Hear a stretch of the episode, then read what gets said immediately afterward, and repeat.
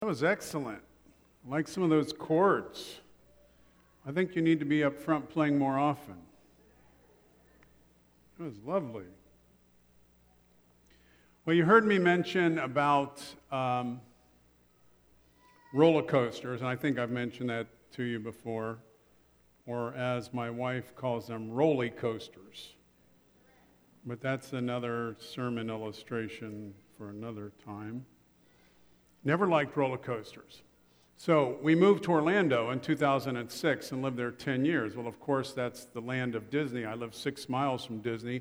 I, worked, I lived in the town of Celebration, which is the town that Disney built. I worked at Celebration Health Hospital as the chaplain, and I pastored the Celebration Seventh day Adventist church. So I should have been Disneyfied and loving every minute of it. And in the 10 years that I was there, I think I went to each one of the parks one time and never once paid for it. If you like work the marathon, they give you a free ticket, and somebody slipped me a couple tickets. But anyway, our very first park that we went to there was Universal and Islands of Adventure. I don't know if any of you have ever been to Islands of Adventure. I disliked it very much because it's concrete and there's roller coasters. So they took me on this thing called, I don't know what the official name, it was Spider Man. And it's one of these virtual rides where you wear like 3D glasses and you're in a car and it's moving around, but then there's objects jumping around, but they're really not there. You're only seeing them because of the glasses. Like most of my life, it's an illusion. And I, it just appears to be there. But I know that this car is going to move a lot because they got me buckled into it. So I don't trust any of these things anyway. So I'm with Vonnie and I think Adam and my niece Gina, and somehow they go, Come on, this is going to be fine. So we get in this thing, and it never leaves the ground. It's just jerking and turning, and you turn here, and Spider Man jumps out, and the Green Goblin, and all these things, you know. So at the end of it, they've taken pictures of you, and then you go look at the pictures, and of course, they want you to buy the pictures. And then people always try and take pictures of the picture so that you don't have to pay for it. Well, we didn't buy the pictures. Of course, I was scared the entire time I rode this thing, and everybody else was having a great time. But I went and looked at the picture that they had taken of us that they wanted us to buy. And there's Adam and Gina and Vonnie all just like having a good time. And there's me gripping the bar of this thing so tight, my hands are white from squeezing, and it's not even left the ground. I don't trust these things. It's like it's a roller coaster, you see. And I have I've ridden Scooby Doo, like I told in that thing, which was a kid one. And one time Vonnie tricked me into going on Space Mountain at Disneyland telling me, oh, it's dark and you won't notice anything in there. So just ride it. And we go up and it's turning, and then she goes, oh, that's the worst of it. And I go, shut up. Just shut up. I'm just hanging on this thing, hating every moment of life. And that's the way life is sometimes. Life is like a roller coaster, isn't it?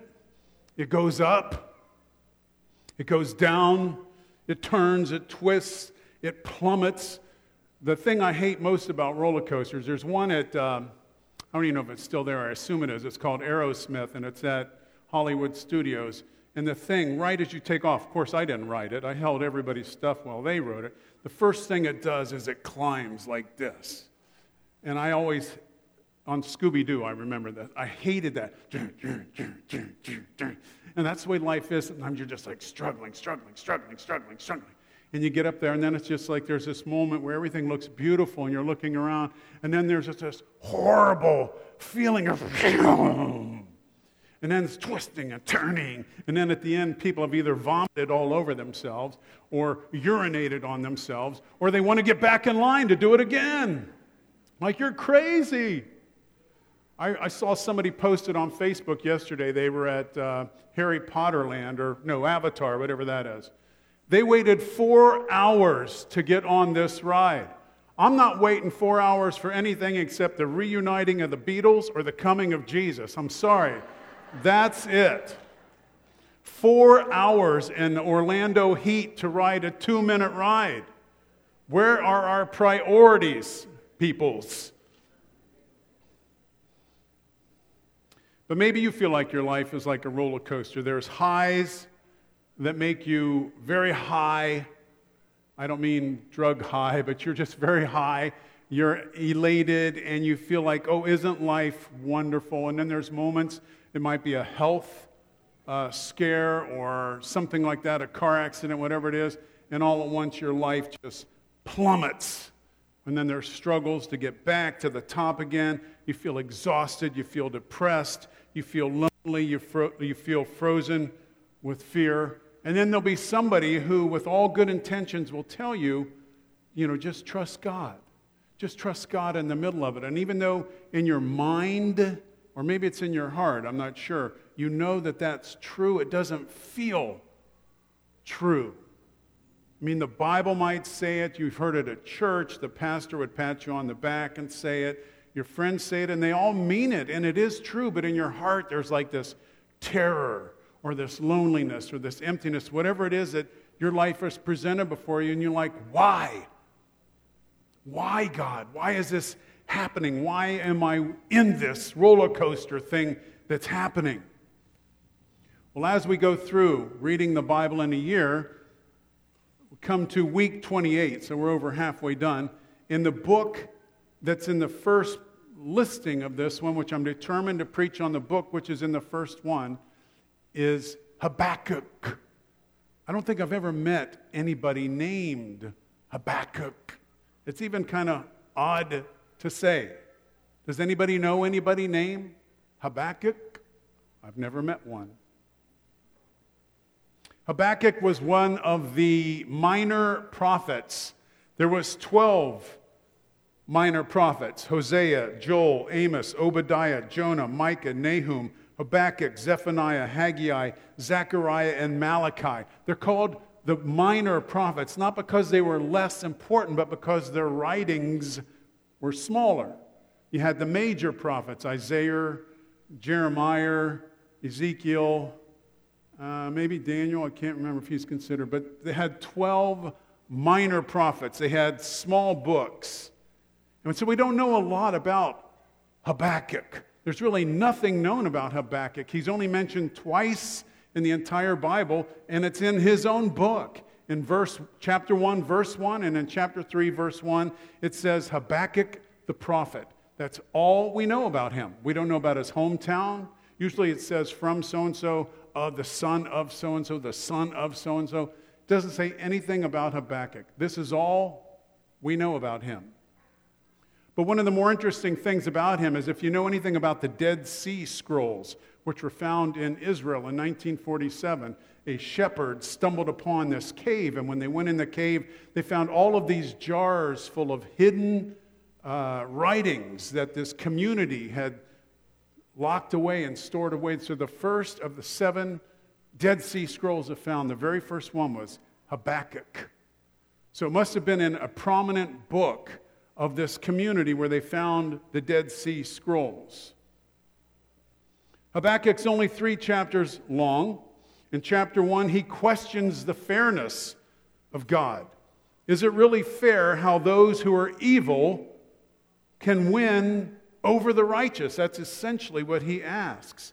In chapter 2, it's God responding to Habakkuk and saying that the wicked will be punished eventually. And in chapter 3, Habakkuk realizes who God is and his chapter 3 is a prayer that ends with the verses that Gabriel read so beautifully, I might add, today.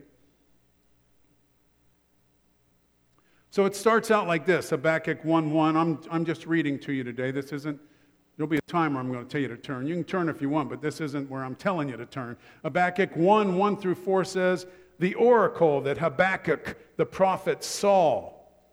O Lord, how long shall I cry for help and you will not hear? Or cry to you violence and you will not save? Why do you make me see iniquity and why do you idly look at wrong? Destruction and violence are before me, strife and contention arise. So the law is paralyzed and justice never goes forth. For the wicked surround the righteous, so justice goes forth perverted. He looks around at everything and says, Lord, where are you? Where are you in the midst of this world? And it says that it was the oracle that Habakkuk saw. So I had to look up that word oracle. and it means, uh, the King James actually says, the burden that, or, that Habakkuk saw. It, it's, a, it's a pronouncement, but it's a heavy pronouncement. An oracle is some message you really don't want to give, but you're compelled to give it. So Habakkuk looks around and he says, What's going on in the world? All around me I see evil. All around me I see trouble. And where are you, God? When are you going to right these wrongs? Well, that sounds like something somebody is saying right now in the condition of our world. So, the book of Habakkuk is a record of a one on one conversation between the prophet Habakkuk and God. And in this conversation and in the prayer, Habakkuk questions God. The words he used seem angry, frustrated. He complains to God because of all the violence, the unfairness of the world. But in Habakkuk's mind, the worst part was that the Lord didn't seem to be doing anything about it. It wasn't bad enough that there was just bad stuff happening, but he couldn't see God doing anything to take care of it. And so he says, Well, how long, O Lord? How long must I call for help and you don't listen? Verse 1. And where is the Lord? Was the Lord going to just let this wickedness come get away with all this? All these faithful followers are going to have to suffer? Lord, why is there so much injustice? Why is there so much pain? Why does the evil and the wicked seem to prosper so much? These are the questions that the world is asking. I think probably the number one question that we as a church or as a body of believers need to be able to answer or struggle with is why is there suffering? That is the question in my mind that the world needs to have some sort of answer. Now, I don't have an answer that's going to satisfy everybody. I'm just saying that is the question. And then God answers him. In chapter 1, verse 5, he says, Look among the nations. This is God talking. Look among the nations and see, wonder, and be astounded. For I am doing a work in your days that you would not believe if I told you. That sounds beautiful. It sounds like God's going to do this great thing. And then he goes on and he says, For behold, I am raising up the Chaldeans. That's the enemy. I am raising up the Chaldeans, that bitter and hasty nation who march through the breadth of the earth to seize dwellings not their own. They are dreaded and fearsome. Their justice and dignity go forth from themselves. So God says, Well, you want to see something happen? I'm going to show you that something's going to happen. I'm going to bring some enemies in, and they're going to ride down on you, and they're going to take everything you have. That's God's answer to Habakkuk. And Habakkuk doesn't understand it. And he says, God, why are you going to send a group of people who are more wicked, more violent, more perverted than we are to destroy us? Why are you sending the wicked to destroy your people? He doesn't understand. I wouldn't understand that either. As I read it, I don't understand it even now. And maybe there have been times in your own life when you've prayed and you found it difficult to understand God's answer to your prayers. There are times when you have prayed, when you have an idea fixed in your mind about how God should answer a prayer. Why wouldn't God answer it like this? You've reasoned it out, you've convinced yourself that there is an answer. And if you pray for that, God's going to give you that answer because it makes perfect sense to you. And in the end, you pray the opposite of what Jesus prayed, and you say, but Lord, my will, not your will, be done. So if you could answer this according to the way I think it should go, we'd all get along a lot better, Lord. Just answer my prayer, but answer it the way that I feel you should. Chapter 2, Habakkuk complains again. God answers him again. Now you can open your Bible with me. I know you've been itching to. If you could open your Bible to Habakkuk chapter 2. Is it okay to read the minor prophets in church today? Habakkuk chapter 2. And I will give somebody $100 if they have a baby and name it Habakkuk. So, whoever's thinking about having a baby, this is your way to get a discount on that baby. We'll call him Habby or something. Habakkuk. Habakkuk chapter 2, verses 2 through 4. The Lord answered me. So this is after his second complaint, and this is what Habakkuk says. The Lord answered me. So now what is going I'm going to read is God speaking to Habakkuk and he says, "Write the vision. Make it plain on tablets so he may run who reads it." See, they had iPads back then. Make it plain on tablets so he may run who reads it. For still the vision awaits its appointed time. It hastens to the end. It will not lie. If it seems slow, wait for it. It will surely come. It will not delay. Behold, his soul is puffed up. It is not upright within him, but the righteous shall live by his faith. That's a little oddly worded. So here it is in the New Living Translation, which is an easier to understand translation. Then the Lord said to me, Write my answer plainly on tablets so that a runner can carry the correct message to others. This vision is for a future time. It describes the end and it will be fulfilled. If it seems slow in coming, wait patiently for it will surely take place, it will not be delayed. Look at the proud. They trust in themselves and their lives are crooked, but the righteous will live by their faithfulness to God. That last verse you should recognize in some way because it's used three times in the New Testament by Paul. Romans 1:17, Galatians 3:11, and Hebrews 10:38. The righteous shall live by faith. That was the answer that God gave to Habakkuk. Habakkuk says, I don't understand any of this. And God says, Well, I got this vision going on. It's for the end of time. And until that time, here's how you should live the righteous shall live by faith. He says, You need to wait, you need to be patient, and you need to trust me. The Lord was aware of everything taking place, and he would deal with it in his own time and in his own way. And Habakkuk and all of the believers at that time, and you and I and all the believers at this time, need to remember this verse The righteous shall live by faith. Is my mic going out, or is that me that's drifting in and out? The righteous shall live by faith. God calls his people to live by faith, and that means to trust him. And that is the Lord's answer to our complaints as well. Wait, be patient, and trust him. Are you satisfied with that answer? I'm not particularly satisfied with it, but that is what he says. Aren't there times when you hear the answers that the Bible says or that the Lord says, and you think that is not good enough? And all I can tell you is, sorry. I mean, accept it, keep looking, keep studying, look for something else, deal with it, struggle with it, put it on the shelf in your mind so you can get more clarity on it, till you can get a little bit more peace about it, as some people say.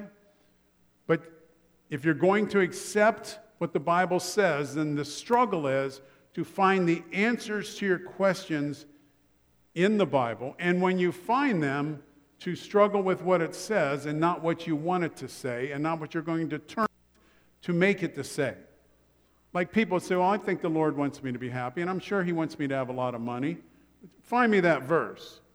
I know there's a lot of prosperity preachers out there who say that God wants you to have a lot of money, but generally, stepping on my own toes here. The only one who has the money is the preacher. I don't have to worry about that. I'm a poor, humble man, and I'm very proud of it. Is that a, an alarm or a baby?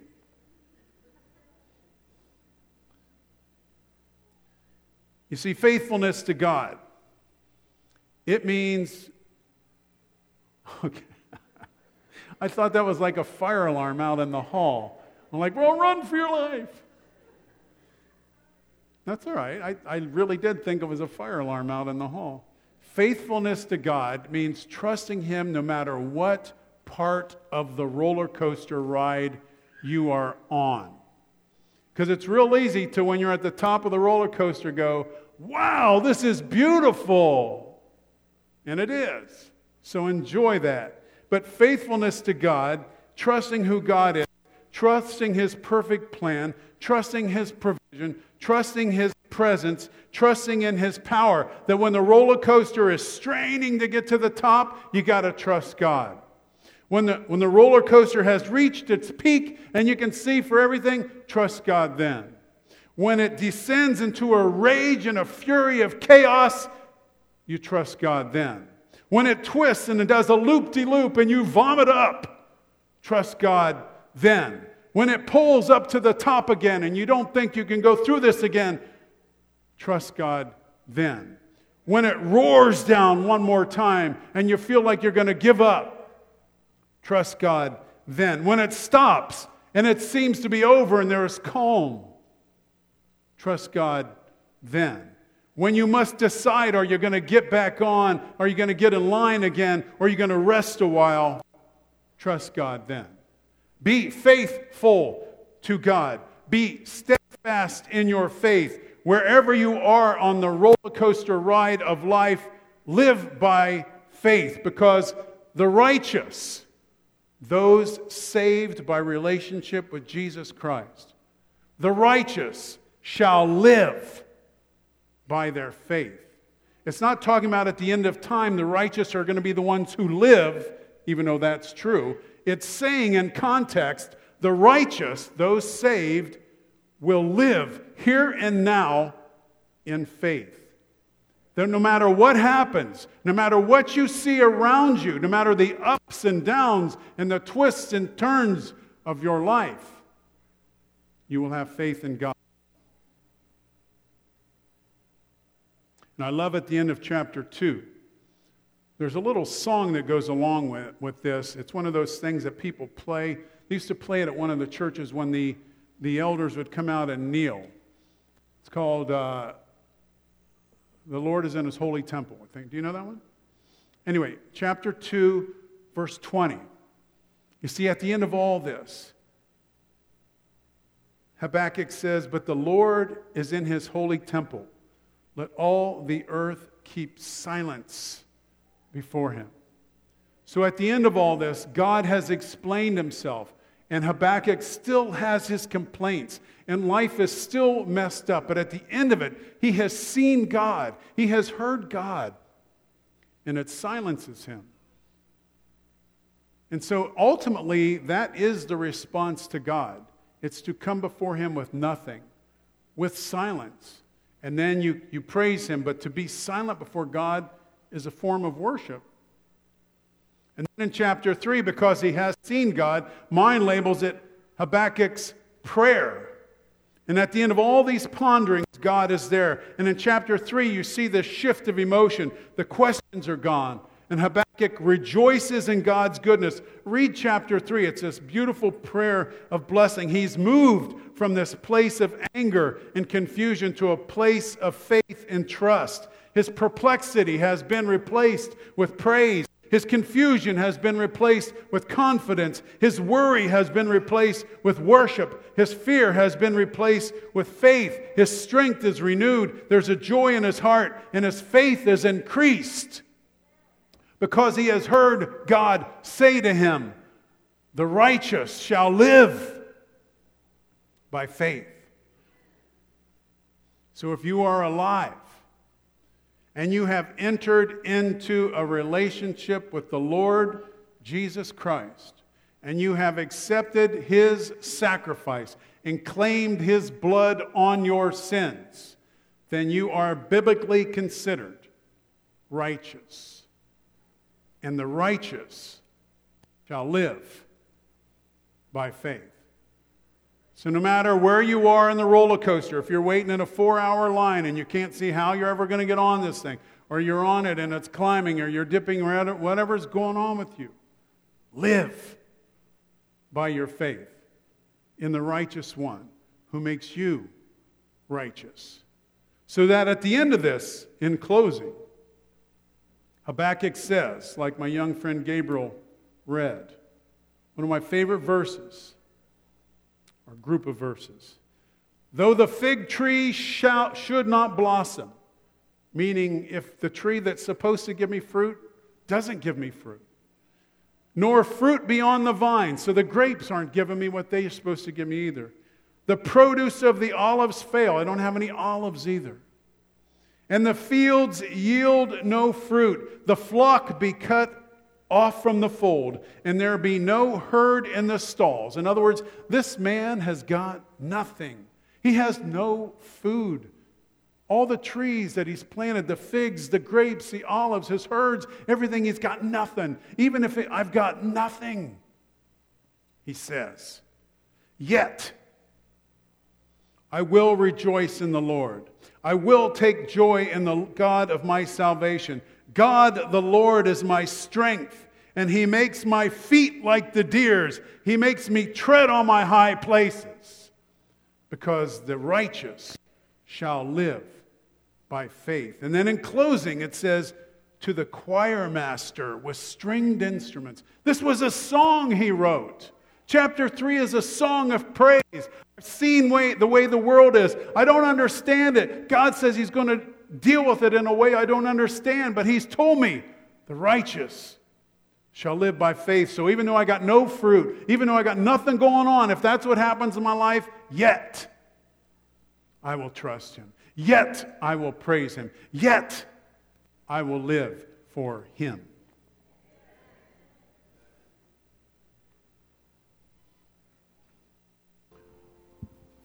Trust and obey is another way of saying the righteous shall live by faith. You trust, and then because of that, you live your life according to that trust. So may this week you be strong in your faith, or if you're weak in your faith, may you cling to the hand of a strong Savior. May your home be happy. May your loved ones be healthy and safe. May the food that you eat be sweet and nutritious. May your pockets be full of money if you need it. May all go well. But even if it doesn't, may your faith be strong. Especially to my friend Omar, God bless you. April and Joseph tomorrow, God bless you. Anybody else getting married here? We got a baptism in two weeks. Miss McKenzie's going to be baptized. Amen to that. So I won't see you next week. So pray for Sersha as she writes her sermon. God bless you. Let's pray. Father, thank you for your goodness. Thank you for your love. May we trust and obey. May the righteous live by faith. In Jesus' name, amen.